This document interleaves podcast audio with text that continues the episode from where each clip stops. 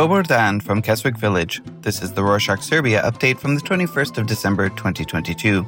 A quick summary of what's going down in Serbia. On Friday the 16th, Defense Minister Milos Vucevic announced that Serbia has officially requested that NATO's Kosovo Peacekeeping Force, KFOR, allow the return of up to 1,000 Serbian military personnel to northern Kosovo. The government decided to make the request during talks with President Alexander Vucic on Thursday the 15th. Vucic, however, said he was skeptical about the request being accepted. Serbia pulled its forces from Kosovo in 1999 after 11 weeks of NATO airstrikes to halt the killing and expulsion of Kosovo Albanian civilians during a brutal Serbian counterinsurgency war. Blerim Vela, chief of staff to Kosovo President Vjosa Osmani, described the request as pathetic. United States and German officials have already come out against granting such a request. Since we mentioned Kosovo, 12 Kosovo Albanians, two Bosniaks, and one Serb were sworn in on Wednesday the 14th as local councillors on the Assembly of Northern Mitrovica, the predominantly Serb half of the divided Kosovo town of Mitrovica, after a mass Serb walkout in November. Recall that North Mitrovica assembly members from the Belgrade backed Serbian List Party quit their posts in November alongside fellow local councillors, mayors, judges, and other Kosovo Serb public sector employees in four Serb majority municipalities in the north of Kosovo.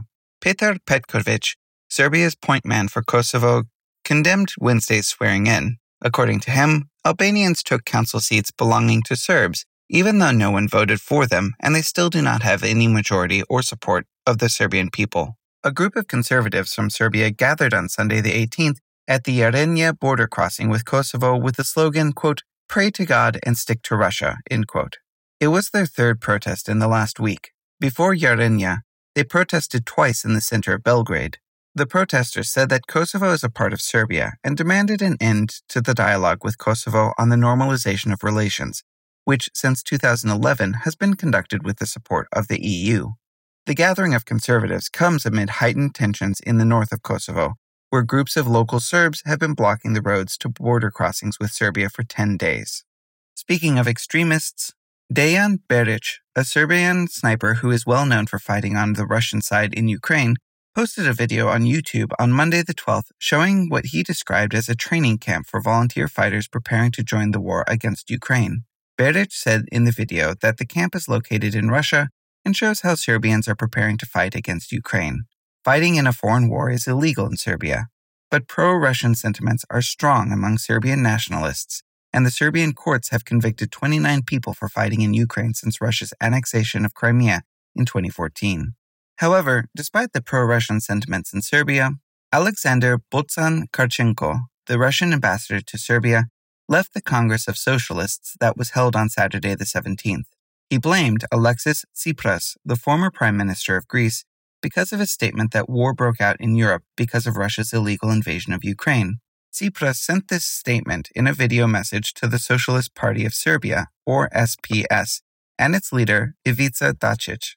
The SPS traditionally nurtures and promotes good relations with Russia. Ambassador Kharchenko attended the Congress of Socialists as a guest of honor. Botsan Kharchenko said in a Twitter statement that Tsipras falsely accused Russia. Dacic later stated that he didn't want to censure anyone that appeared at the Congress or spoke during it. However, he added that Serbia will not damage the good relations it is building with Russia and China. Since we mentioned war, on Friday the 16th, Salih Mustafa, a former commander in the Kosovo Liberation Army, was found guilty of arbitrarily detaining and torturing prisoners perceived as supporters of Serbia during the country's 1999 War of Independence and murdering one of them. He was sentenced to 26 years in prison. Mustafa was arrested in 2020 in Kosovo and was sent to the Netherlands to stand trial at the EU backed Kosovo Specialist Chambers, a branch of the country's legal system set up specifically to deal with allegations of war crimes committed when ethnic Albanian rebels united in the Kosovo Liberation Army and fought to break away from Serbia in 1999. Now, on to some health updates. About 4,000 COVID 19 cases were confirmed, and around 39 people have died this week. Compared to last week, the mortality rate has gone up slightly. The Belgrade High Court announced on Monday the 19th that the trial of Igor Despotovic, a Serbian citizen indicted for public incitement to commit terrorist acts, will start on the 18th of January. Despotovic is indicted based on the material that he posted on various Instagram and Telegram accounts. Despotovic posted materials that glorify the Islamic State organization, which the UN has declared a terrorist organization. He was arrested on the 17th of February. According to the indictment, he admitted that he used some of the accounts, together with two more, on Facebook. The accounts have since been suspended. The indictment alleges that Despotovic posted instructions for poisoning the population with the nerve gas sarin on Instagram. It also alleges that on various occasions, Despotovic posted quotes from the late Al Qaeda leader Osama bin Laden. Moving on, a Serbo Croatian international drug ring which imported processed cannabis from Spain to Greece and trafficked it with cocaine in Attica, was dismantled by the Anti Narcotics Attica Security Directorate on Wednesday the 14th. The Anti Narcotics Subdirectorate undertook the operation in cooperation with the U.S. Drug Enforcement Administration. A total of 11 people were arrested six foreign men from Croatia and Serbia, three Greek men, and two Greek women. Among those arrested was Sasha Cvjetan, a 47 year old Serbian paramilitary who has been charged with 10 murders of women and children while he was a member of the Scorpions organization. The Scorpions was a paramilitary unit recruited to fight alongside regular forces in the Kosovo War between 1998 and 1999. On Monday the 19th, the German ambassador in Belgrade, Anke Konrad, expressed Berlin's expectations that Serbia, as a candidate country for EU membership, will join the sanctions against Russia. And regarding the worsening of the situation in Kosovo, she assessed that mutual provocations must stop in order to find a compromise. She added that Berlin sees Serbia as a partner and that it invests a lot in the development of cooperation with Serbia because it wants to support Serbia in getting closer to the EU. Now, onto some news on the economy.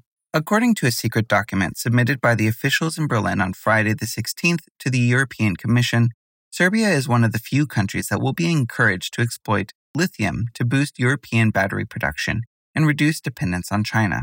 The document lists 20 specific proposals and projects that should move the EU's Global Gateway Initiative from a deadlock in response to China's Belt and Road Project.